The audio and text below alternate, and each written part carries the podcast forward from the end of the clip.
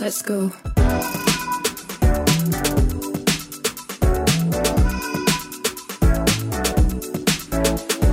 Welcome to Micromobility, a podcast exploring the disruptive potential of lightweight utility vehicles.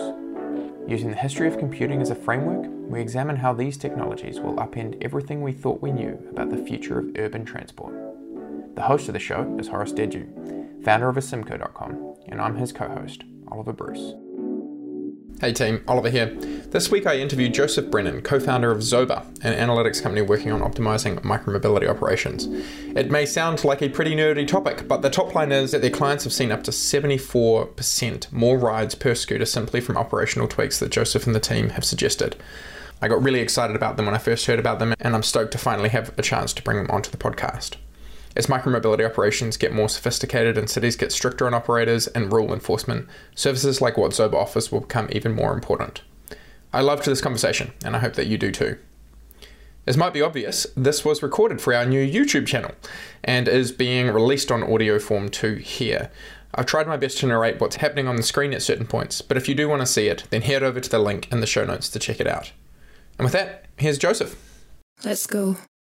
All right, hey everybody. Uh, this is Oliver Bruce from the Micromobility podcast and now show. Um, I have us uh, with us today, Joseph Brennan. How you doing, Joseph? Doing well. Yeah, doing well. Excellent. Um, well, look, I'm really excited to have you on. Uh, we have been, uh, I've been following your work probably for about a year or so, uh, and uh, I've been really excited to to kind of learn a bit more about it as as um, when it first came up. Mainly because I think the idea of uh, software kind of enabled uh, operations and analytics is is so well. I, when I was at Uber, I picked up so much of like understanding why that was so powerful. Um, and it's been really exciting to see that getting getting applied to the micromobility space. Um, and and I think the way that you're dealing with it's really interesting. So maybe what we could do is is start for the audience kind of right back at the beginning. Like, what's your background? Where did you come from? Um, yeah, and and then we can kind of work through into how you started Zoba. Yeah, for sure. Um, yeah, the, the, Uber background on this topic is interesting. I feel like Uber, in a lot of ways, kind of got everyone thinking about these problems. And so for us, you know, oftentimes that's the first thing people go to because they really, I think, made these sort of cool problems, these geospatial analytics issues. Um, so I guess kind of top line for Zoba, for anyone that doesn't know, before I kick into the background, we are a uh, micromobility primarily optimization platform. So we are optimizing operations, and so what this tends to look like is uh, vehicle placement, task automation. So think like you've got swaps, pickups, drops, all these different things. We're kind of creating logic behind that to automate some of those decisions. Uh, and then additionally, we're getting into the dynamic pricing game in a pretty big way here as well, which is where we think a lot of this is, is going eventually. Um, as far as kind of my pathway into micromobility, um, it was it was definitely a bit of like stumbling into it. So I started Zoba with my brother Daniel in 2016. We were both grad students at the time. He was in uh, Boston, I was in Beijing. Uh, he had the original idea. So Daniel was kind of fresh out of the military and been amazed by all of the sorts of geospatial tech they were using there.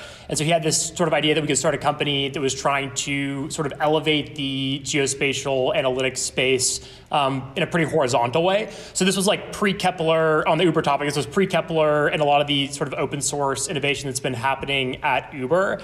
Um, and we felt like in general people were just you know not making not taking advantage of all the data that they were building, mostly from smartphones, but but generally in an interesting way.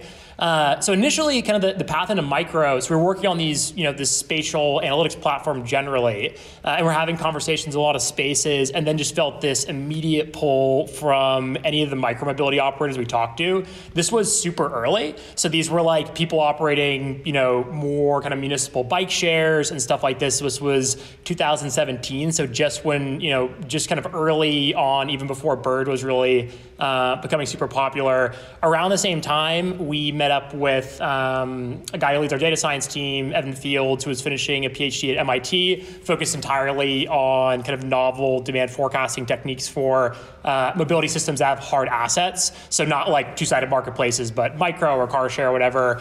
And so kind of the, the combination of timing, we were already working on, on spatial analytics and, and, uh, and meeting some key people at the right time. It all just kind of converged. And so we dug into the micro space, went pretty vertical there, and have been doing that for uh, a few years now, uh, and it's been tons of fun. Cool to grow up with the space. Never expected to like work on on urban tech. I grew up. Uh, my brother and I grew up in like really small town Texas, um, so it's kind of fun now playing this role in in city life. Totally. Um, and and so talk us the, the like the geospatial thing like for someone who doesn't have any reference point like when you yeah. when you talk about this like what do you, what do you do? Like yeah you're coming yeah, at this, is... from like i don't really understand what you're talking about all of this stuff is pretty complex to me. Um what yeah what, what does that look like yeah, so actually, this is this is a, is a really interesting question. So I think the way I would answer this now is pretty different than the way I would answer this previously. So I'd say I would say what Zoba does now is we automate a lot of uh, sort of operational interventions, but they're all operational interventions that are really kind of time and space sensitive. So we're deciding like, hey, you've got a thousand vehicles. This is the ten percent you should be doing a price intervention, or you're placing fifty of them out in the market. Here's where they should go. Um, and so it's not when you think geospatial you think like maps, um, like map making, and, and there are certainly uh, maps involved. But the real core thing is sort of decision automation as it relates to very dynamic questions in, in space and time. Um, so I'd say it's, it's really it's really more about kind of very concrete things. We place the vehicle there, not there. We uh, price the vehicle differently on that corner versus that corner. And is it so? Yeah, oh, wow. I'm okay. I'm really excited about the pricing thing, mainly because we, we can come back to that though. But yeah. the um, the is it just for placement? So, say for example, you do working with um, a company. Let's yeah. give them a name that is four letters and starts maybe with uh, some letter like a T or an L or a whatever. Yeah. yeah. The the the kind of when you go and start uh, working with them, is it around just even just placement of the vehicle in the beginning of the day? Is it because I mean, once a vehicle was kind of started moving, like, are you are you starting to intervene at multiple stages throughout the day in terms of moving a scooter or an e-bike around on a shared system, or is it yeah. mainly just the like where it gets placed in the morning? It depends. I mean, so if it's a swap, so I think I think uh, and we can get into this later, but there is a big conversation. There has been this sort of quiet uh, ground shift in terms of how operations are happening in micro. So if it is a non-swappable fleet, so kind of the first iteration, those things, the, the life, kind of the, the charge cycle, so to speak, on non-swappable fleets is, is very basic, right? The vehicle, you go get the, the 10 or 20% of the vehicles that are dead, maybe more if you're getting very high utilization. You take them uh, back to your warehouse, you charge them, you place them out at 4 a.m. or 5 a.m. or whatever in a uh, in a swappable context, this is like dramatically dramatically more complex. And so there's no kind of natural get all the vehicles at night, move them. These things are happening throughout the course of the day, and there are many more kind of decision factors going on. So you are rebalancing vehicles. You are having to decide how many to rebalance. Should you rebalance any? We don't have to move them anymore because we're not taking them back to the warehouse. They're just on the street. Um, we're swapping batteries. We're doing point maintenance. We might have to pick some up and these things are happening much more dynamically all day long. So I would say if it is a swappable fleet, this is an all day thing, and it's it's not just about this vehicle is poorly allocated, this one's well allocated. It's kind of it's kind of the entire operations logic. Um, so should I be swapping en route? Should I not be? Um, do I have kind of like regulatory issues I have to solve en route to my rebalances? And it gets really complex and um, like a much more uh, much more challenging problem. For non-swapables, it's it's it's pretty much what you said. Like you know, morning they go out, you don't touch them the rest of the day.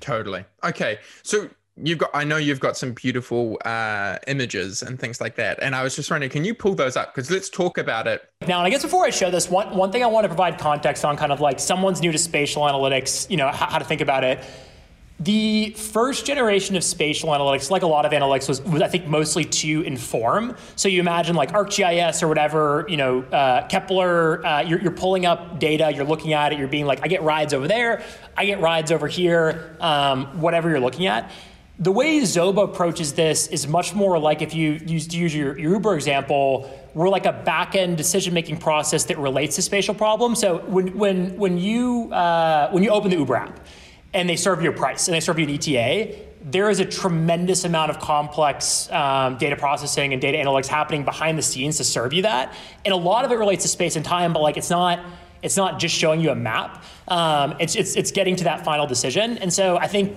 Zoba's more kind of on on that end of the spectrum is kind of how to think about it.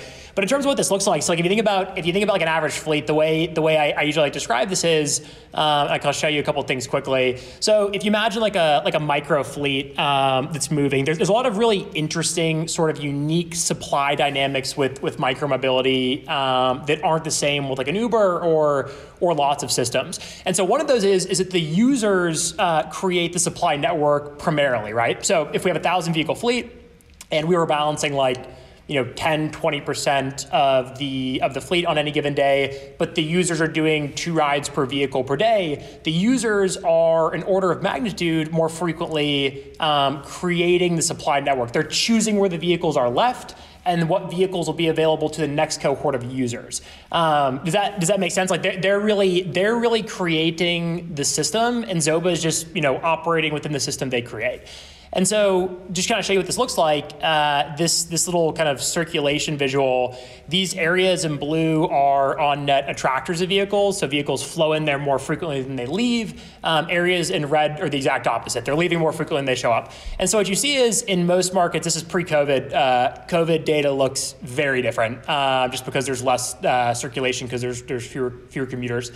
But if we look pre-COVID, you know, you got people flow into downtown Austin uh, in the morning, and then here in the afternoon they flow back out, right? And you have some nice circulation, but anywhere you look in the market, there are asymmetries. So if we look here in, you know, um, near Zilker Park, people are dropping vehicles on net here both in the morning and in the afternoon. Over the course of the day, um, supply starts to accumulate here. There's less supply available in the whole network, and as a result, the network as a system really suffers, and you just, you know, the unit economics suffer, everything drags. And so the way the Zoba system works is basically we're trying to understand not just like the next set of user behaviors, but how the whole system will evolve over the course of a day. So just to give you give you an example in Austin again. So this visual is uh, demand evolution throughout sort of a generic day in Austin. So where do we expect user? Yeah. Yeah. So when it, when it's going up, is that what does that mean? Does that mean that there's demand there, or that there's new supply that's been deposited there? Yeah. So so um, yeah. Just just clarify. So the the higher levels, so the higher heights, are higher demand. And when we say demand at Zoba, like we we actually mean demand. We mean where users want rides not um, not trip starts, not app opens. Um, this is a Zoba generated proxy for demand, and we're trying to measure it as best we can. And it's a lot of like what makes our system special is that we're we're quite good at that. So this is measured in rides wanted per hour. Um, it's unitful. So we're looking at kind of how demand is flowing throughout Austin throughout the course of the day. This is sensitive to weather and all the different things that might be going on in the market. And this is like one of the one of the core building blocks here. The the other core building block is understanding. I, I mentioned that supply um, kind of that that supply factor earlier, where the users are you know, the users are dropping the vehicles where they want to end their trip, right? The users don't care about how well positioned your, your fleet is. It's, it's not material to them. What this looks like is for any given point, you want to understand what the kind of probability distribution is of places that the users will drop the vehicle. So if we just look at University of Texas here, this is for a weekday morning. Um, University of Texas, big uh, university, you know, tens of thousands of students. The thickness of the line here is uh, suggesting the relative probability that a vehicle will be taken to some destination given a trip start. So if the trip starts where I have my cursor, where is it likely to go? It's most likely to go, as we can see, somewhere else in the University of Texas. The students are taking it to, you know, another part of campus, and then infrequently uh, south towards downtown.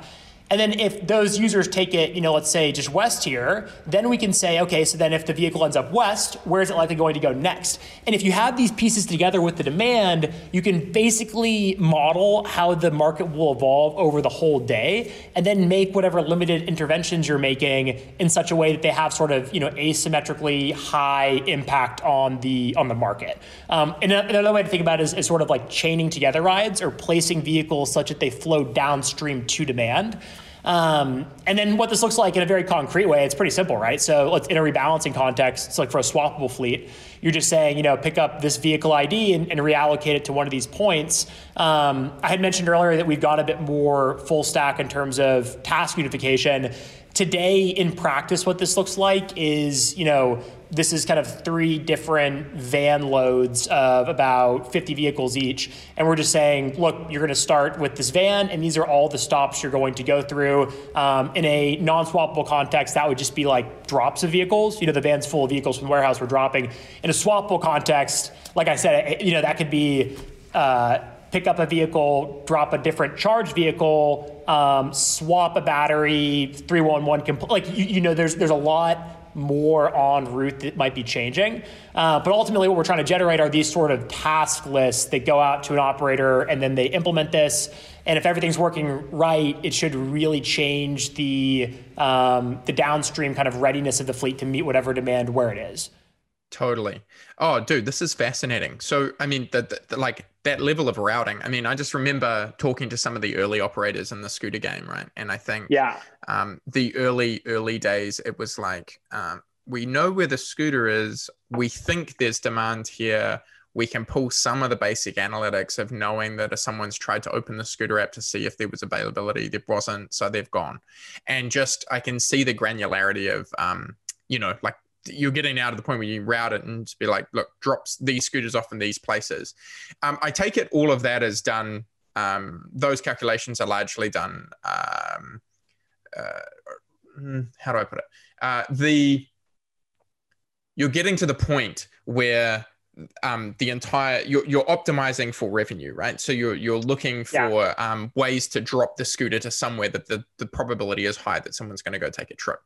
Um, yeah, but we haven't. And someone will take a trip after and after and after. Totally, totally, totally. Yeah. Um, the thing is, at the moment, we we haven't really even talked about pricing, and and and like at the moment, I, I mean, I certainly don't know of anybody uh, who's done integrated planning um, and is looking at demand like price responsive um, uh, like there's no scooter app that I've opened where I've said I want to go from here to here, and then they've said, "Cool, walk to this scooter, and this this scooter is going to cost you, you know, three dollars for that trip or one dollar for that trip because you're actually taking it to a place that we want you to go to."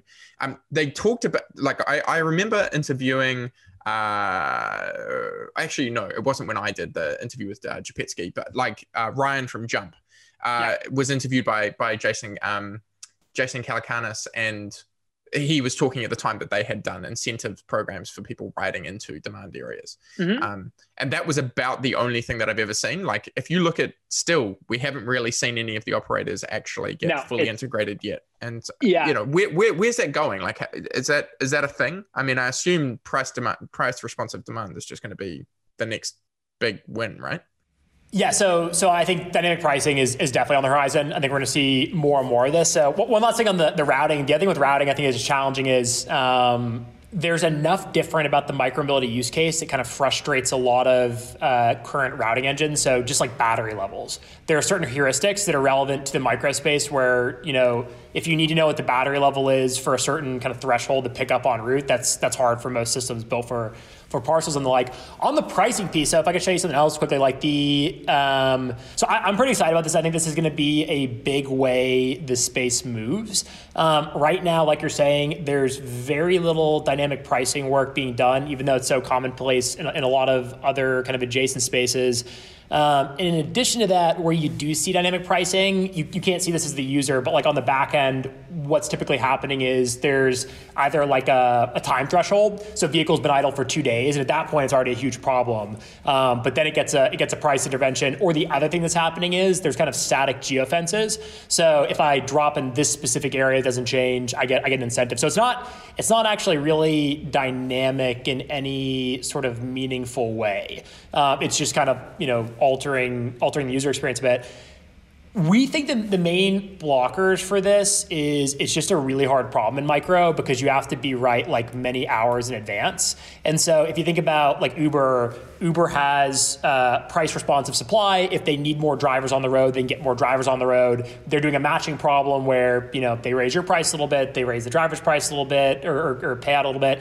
And there's this kind of this nice matching problem, and the supply moves. You can get the driver wherever you want to get the driver. Um, with micro, like you, you just you, it, you can the user's not telling you where they're going. They're not telling you how long the trip's going to be. You have to kind of anticipate a lot about the user than other systems they would just signal with their with their search or whatever.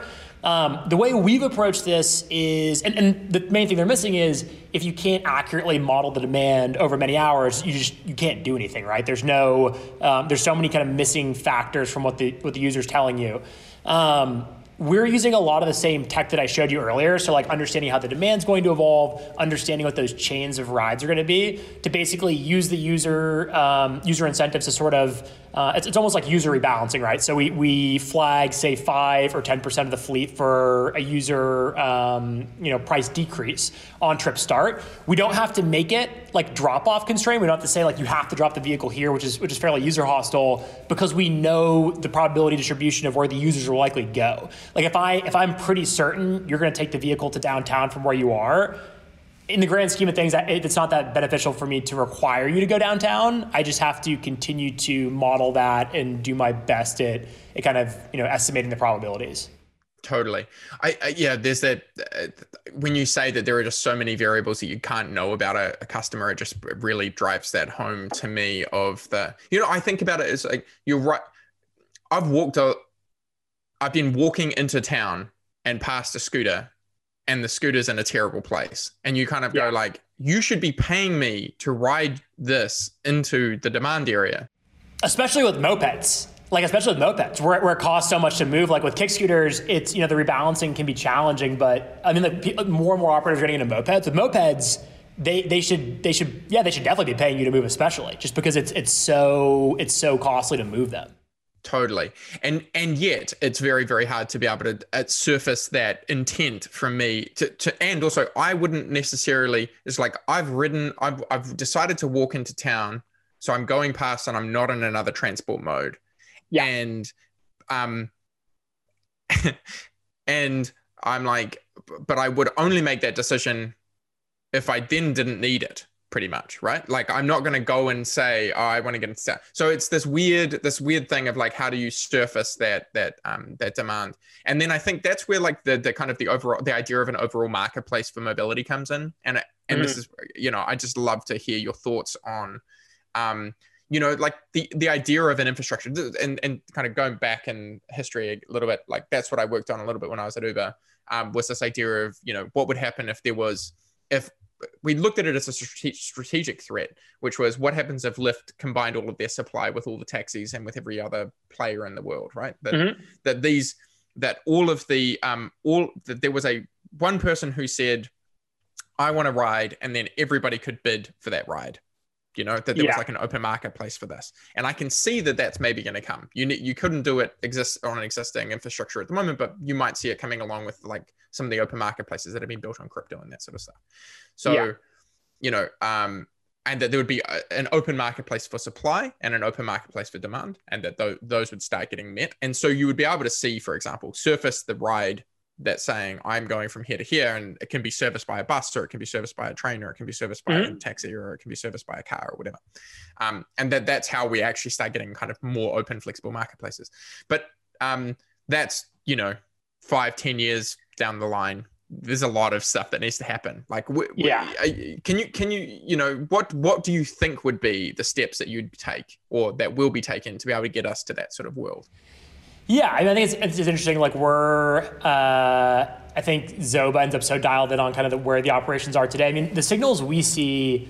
So I guess one thing is, um, I think you're you're going to see cities probably get smarter with how they're kind of wielding their power in terms of um, like some of these very very kind of rudimentary regulations where they just you know tax you really in, intensely. I think over time that's if you pass the more, threshold, you mean? Also I, I, think I think eventually like or just or just you know saying on a per vehicle basis what you're going to pay the city I think it's going to be like look if you're in these zones these demand zones or whatever else like this is this is the price ascribed to these.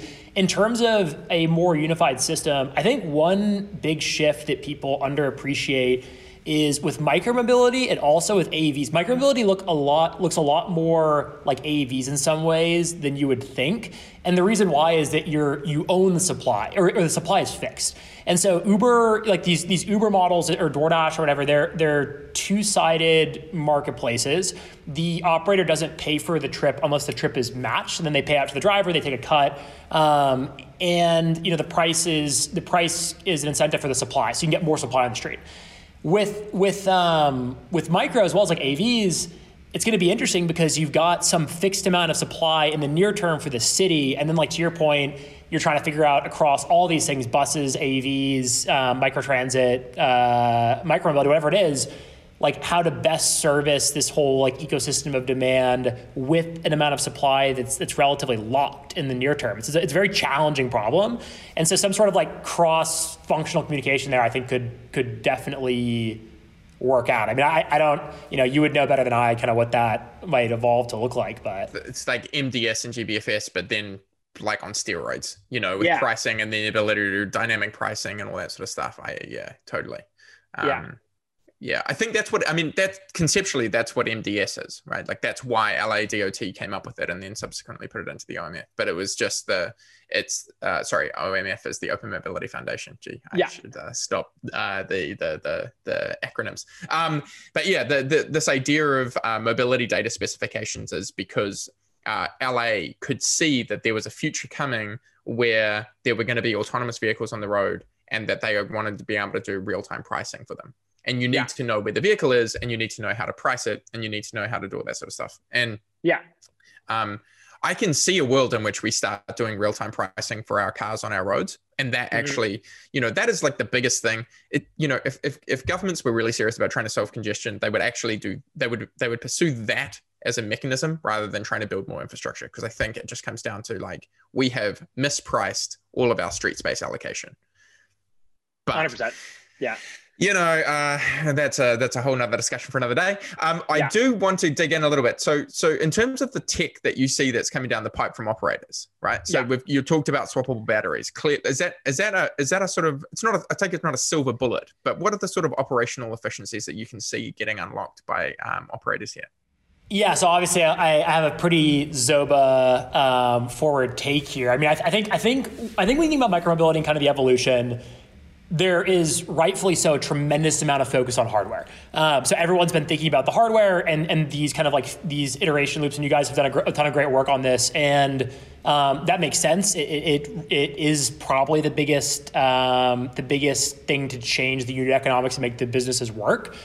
I think that people, just because they can't see it, underestimate how far we are on the operation side of this. And so the way you were describing, you know, operators earlier in terms of like uh, it being a very, like you know, intuition-driven, challenging process, which is super inefficient. That's still mostly how it works. Or, or if it doesn't work that way, it's it's very early innings. Um, I think people don't realize that. Um, but these problems are very, um, you know, we're, we're, solving them. They're hard to solve. Uh, you're dealing with kind of real world hardware, very fast changing markets. Um, whether or not it's raining completely changes the dynamic in the whole market. Like it's, really challenging issues. But I think there is a tremendous amount there. So like on, Zo- on Zoba's side, um, it's not uncommon for us to launch in markets and see 30, 40, 50, 60% increases as reasonable on ridership, which, you know, similar to the scooter lasting two, three, four times as long, it, it changes the fundamentals of the business. And so we're seeing more and more of that. I Same just, want to, I just want to stress this you are seeing 50 to 60% improvements in some markets. In other words, you're like you're you're really changing it from it's a business that kind of makes money to a business that actually makes money.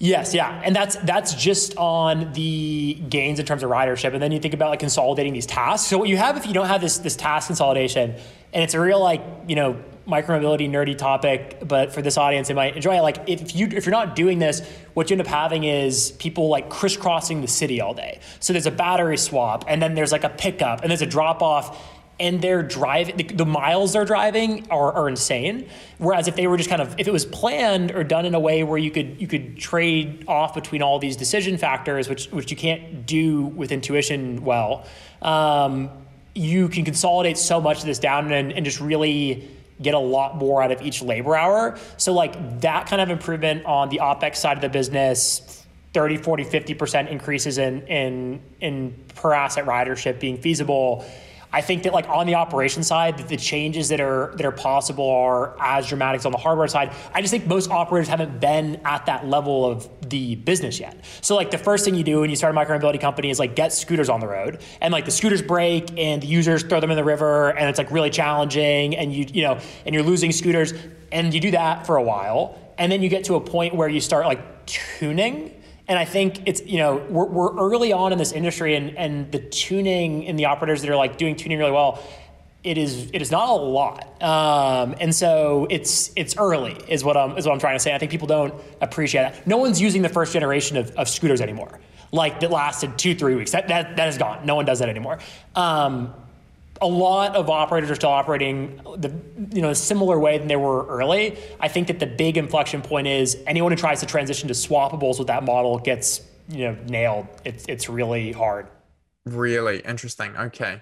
Um, so if we're just talking logistics, so how does it work for people for, for companies? I, am I'm, I'm going to do your sales pitch for you here. Yeah, uh, yeah. You, yeah. So for companies that are looking to bring Zoba online, yeah, yeah. how does that work? I mean, how do you know? The, are there sort of dynamics to um, uh, like people? So how much da- access to data can you get and how or do you need to be able to make it make sense? And then um, you know like is it because i take it everybody's running kind of slightly different systems and stuff? Yeah yeah yeah. So so the basic way it works is um, the we're kind of building this optimization platform that needs to feed on feed on data um, to learn about kind of where there are where there are gaps how the operations run. Um, the way this works like if you you know like all of our Scooter Co. want to want to kind of test this out, we would run this in simulation first. So you'd feed us your data, like a cut of it historically. We'd look in simulation and say, um, look, you guys are underperforming your potential by 40, 50%. We can actually do this before going live. And we don't enter uh, engagements where where there aren't meaningful gains. It's not, it's not worth it for, for Zoba. And so we look at that, we say, okay, that looks great. Um, and we then start, you know, generating whatever your kind of operational cadence is. You say, I move the vehicles five times a day or whatever. We start start generating those those task lists for that. Um, we are an API kind of first company, so this is usually integrating into some other existing part of your stack, um, and you start to execute on these tasks. We start to measure the impact of those interventions, and that's basically how it works. And on the data side most of the data we uh, we use relates to trip histories and, and, vehicle histories. So we want to know where the vehicle's been at all times, when it's been available, when it's been under maintenance. We can actually get just about all of this from MDS. Um, so MDS wasn't designed for this purpose. Um, however, Zoba can you know get an MDS token and get most of what we need there. Um, I will say with MDS, um, one issue you run into, which I think uh, is also maybe surprising, is um, there's a lot of inconsistency in how MDS is implemented. And so you mobility data specification for anyone um, who's not uh, tracking the, the kind of data part of this and so you, you end up sometimes having like the the actual IoT is fine. It's just like this was mapped wrong internally or something. So that, that can be an issue, but generally that's how it works. And let's say like uh, a month of data, it, de- it, depends on the market, right? It depends on how many rides you have and what geometry, but yeah. Um, and then uh, and then the pricing for you works as a, do you do it on a kind of a fixed rate or how does that work? Typically by vehicle coverage. Um, and so, you know, the way we the way we typically do it is we look in simulation, we say how it is, um, we test during a, a pilot, not always, um, often, and then we start to go from there. And, and if you're in very many markets, you know, let's say you have like um, I don't know, like 30,000 vehicles or something. Maybe we cover 8,000 initially and then you ramp over time. I will say that you, you tend to, Zoba tends to be more relevant later in a company's life cycle. Like if you're very early, it, there are, there are, you, you have to be pretty good at operations to really get the most out of like a very intense, um, decision automation engine. Like if you're if you're if you're just trying to like get the basics down, it's, it's, yeah, yeah, it's it's it's just challenging, and like that took us some time to realize. And so, uh, but if you can execute on this, and we monitor kind of like how well these tasks are being executed. Um, yeah, I mean, like the combination of the hardware and I think the amount of uh, I don't want to call it low hanging fruit because it's hard, but gains in uh, in ops that are possible. Like I think from our vantage point, the these businesses are going to be very strong, and I think people discount the the hardware side. They sorry, they they discount the ops side uh, and only focus on hardware. Yeah. yeah, no, totally. Having having spent a bit of time, um, I had a conversation with Alan from Beam uh, a little while back, and and his his big his big thing was, I mean, his he's ex Uber, uh, and then Mobike, uh, sorry, Ofo, uh, and his his whole point was like, this is an ops game. Like that's yeah. where we've found the most value. It's like we didn't even bother trying to do our own custom hardware. Just went like standard agnostic stuff. We don't really care. It's the ops is where we win and lose, and and they've done very well. They've got, got amazing like growing coverage across. They're the largest micromobility operator in Asia Pacific. Yeah, um, hundred um, percent. Cool. So um, the business itself, I mean, you, you, you started in 2016. Um, this has obviously been a boom and bust uh, kind of sector. Um, and, and like we've seen billions of dollars poured into scooter operators. Yeah. Um, how has it been for you as a business to grow through that? Um, and like, did you kind of go through the boom bust yourselves? And, and then um, what's it been like for fundraising and things like that? Yeah, so on the boom and bust, so last year was obviously hard for anyone exposed to this space. I think that for Zoba, because we're we're you know a pretty deep tech company and we're not like bearing the brunt of these operations, which are so expensive, it, it was easier for us. So we actually grew in headcount um, and and retained everyone. So for us, um, twenty. 20 was a heavy development year, and I think we'll be better for it in 2021. Um, but we were fortunate to keep everyone in, and grow. Um, in terms of like the, the boom and bust of what we're seeing, we, we also get quite a bit of visibility into the data, obviously, on what's happening in, in ridership, and that has us pretty optimistic. And so what we're seeing now, depending on the region, you know, it, it's different in different regions, um, but we're seeing. Let's let's uh, let's think like last year, kind of coming to what should be peak season. Um, what we were seeing, even though the lockdowns are pretty intense in a lot of places, is um, while like public transit, for, for example, might be off 20, 30, 40% from where the ridership should be, micromobility in a lot of the markets we're seeing, or most of them, would be up a bit or only off very slightly, but, but basically where you'd expect it to be. And so what that tells us as a business is like this year, is you know as people start to move around and we've obviously been hugely influenced by you guys and kind of this market for miles the market for miles got very small right? Like people just aren't aren't moving. Um, but like the modal share in that market uh, from what we've seen was clearly you know healthy or growing. Yeah. as the market for miles starts to expand like we're, we're very confident this year and then on the fundraising side um, the you know fundraising's hard. It's it's it's always hard. I think Zoba as a company, we feel pretty fortunate. So we're backed by some of the some of the best VCs um, out there, including CRV, which is an early backer in, in DoorDash and, and Uber. Or sorry, DoorDash and, and Bird, uh, and a bunch of generational companies. Um, Founder Collective, Mark Cuban was involved since the very beginning. Um, Aaron Schildkrout, who's a former head of data at Uber, uh, Anthony Goldbloom, founder and CEO of Kaggle. So just a really great crop of investors who are you know helping us build Zoba into you know we're really trying to build a category. Um, and in terms of like the general environment now, you know, when micromobility picks up, I think for companies raising in the space, it's it's going to pick up. Um, but you know it's a good time to be like a remote work startup. It's not a good, great time to be a transportation startup, but things will pick up. Totally. I mean, it's, I think the the thing that's interesting for me about what you guys have done is been um, you've taken the analytic intelligence aspect and just really honed down on that, and then worked out a way to monetize that aspect to it. And I, and I think you know one of the things that we've talked about in the in the micromobility world is that um, it's an innovation, not an invention, and mm-hmm. and that over time this whole sector is going to modularize. That that yeah. there's you know that you'll see people like the the shared operators actually shared operations make most sense as a franchise. Mm-hmm. Um, that you bring in the intelligence, kind of kind of cobbled together and you do a McDonald's equivalent and someone buys the franchise and runs it in a city and that's a business. And you can see it sort of happening with like the Bird platform and, and others that hasn't actually played out so far. we we thought that was going to be the case in terms of how the market would move. Uh, market would move, but I do think that over time, like, there's no way that one large company can own and have assets on every corner in every city and everywhere, like all of mm-hmm. the world. That's just not the way that it's going to play.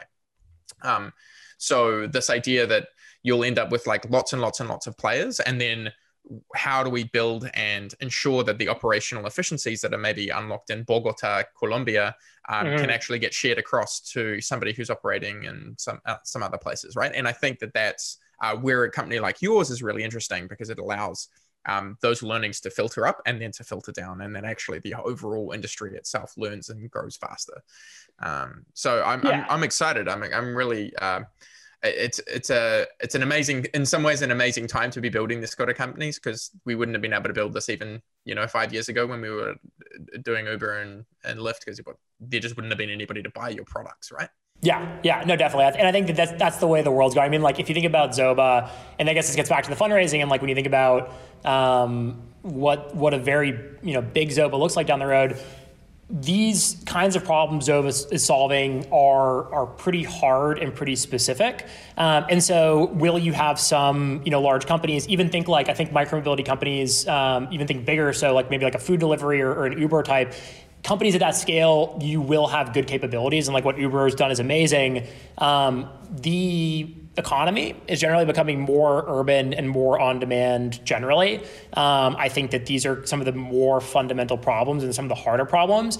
It's it's really hard to do. You know, Zoba is a super specialized firm. This is all we do. We pour all of our resources into it. We uh, have you know engineering resources just building like simulation tooling to just test certain parts of our system. The, the kind of focus you get as a startup like ours on this problem, um, it, it's hard to match even with a lot of resources. Um, is is what we've seen. Uh, and so yeah, we're you know we're we're excited. We think that our hope is that um, we can kind of enable this transition in much the same way that like it would be hard to build a lot of companies today without the modern, you know, kind of API centric tech stack. You would have to do so much core, and so we're we're, we're thinking that we'll play a lot of the same role for for sharing. Um, and I mean, as, as, far as how the market plays out, like again, I think this is a topic where I wouldn't, I, I wouldn't dare kind of throw my my opinion in the ring here. I think you're you're much sharper on the topic, but but like there's a lot of incredible um, entrepreneurs building companies, and I think however however in the in the micromobility space, however they end up evolving, I think whatever kind of iteration it is, we'll be able to serve it, which is exciting. Yeah. Um, Wicked. Well, look, man, uh, I'm I'm conscious we're up against time, so uh, I just want to say thank you for this. This has been so super interesting, and and I'm I'm sure that the audience uh, themselves will will really appreciate it and uh, be able to um, follow up. We because we're on YouTube, we'll be able to follow off with a bunch of links. Um, but is there any uh, for folks who do want to track you down? The easiest way to do that would be: Are you on Twitter? Are you yeah, I'm not. I'm not a big. I'm not a big Twitter uh, person. Unfortunately, I feel like this is this is maybe holding me back. But um, you can you can find us at zoba.com, and it's easy to easy to get in touch there. Yeah. Yeah. Wicked. Cool. LinkedIn. LinkedIn is good for good for me, but uh, Twitter I'm behind. Okay. Yeah. Yeah. Awesome. Yeah. Right. yeah. Um, awesome. Well, hey, thank you so much, Joseph. Really appreciate it. Cool. Thank you.